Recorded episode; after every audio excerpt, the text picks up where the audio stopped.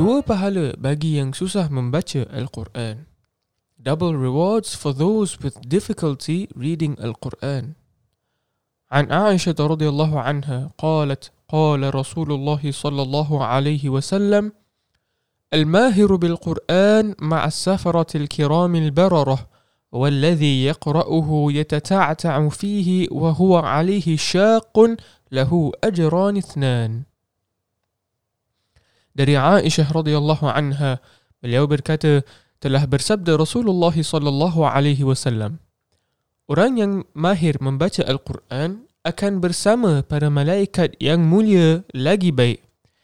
Manakala orang yang membaca Al-Quran walau dalam keadaan tersekat dan tergagap dan padanya kesukaran, baginya dua pahala. Hadis riwayat Imam Ibn Majah.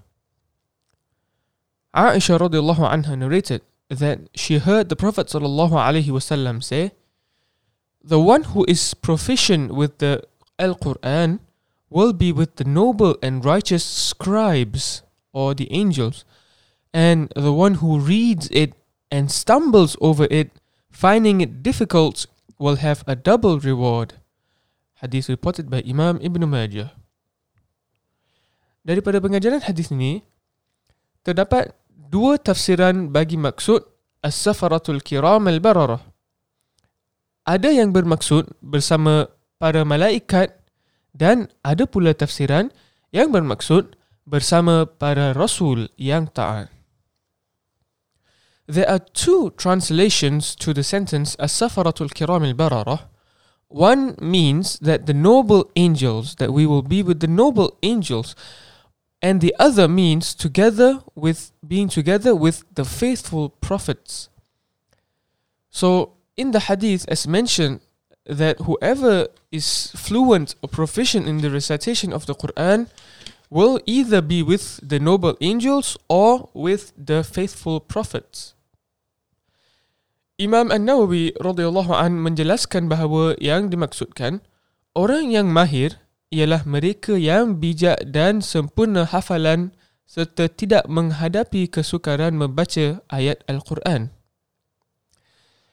Imam An-Nawawi radhiyallahu anhu narrates explains that the one who is proficient in this hadith means those who are wise and perfect in memorization with flawless reading without facing any difficulty when reciting the Quran.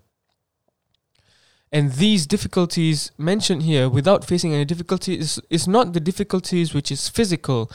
It means the difficulties uh, that is not there because of him having studied the Quran enough so that he can recite it fluently. Manakala mereka yang menghafal dan membaca secara tersekat-sekat, maka baginya dua pahala, iaitu pahala membacanya serta pahala serta pahala melawan kesukaran yang dihadapannya.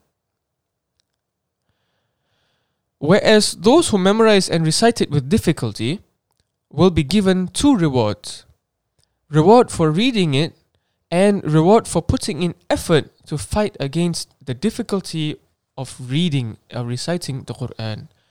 May Allah subhanahu wa ta'ala guide us and give us a tawfiq to recite the Quran in a perfect and beautiful manner. Assalamu alaikum wa rahmatullahi wa barakatuh. The forgotten dua. Dua when leaving all affairs to Allah. Hasbunallah wa ni'mal wakil. Allah is sufficient for us, and how fine a trustee He is.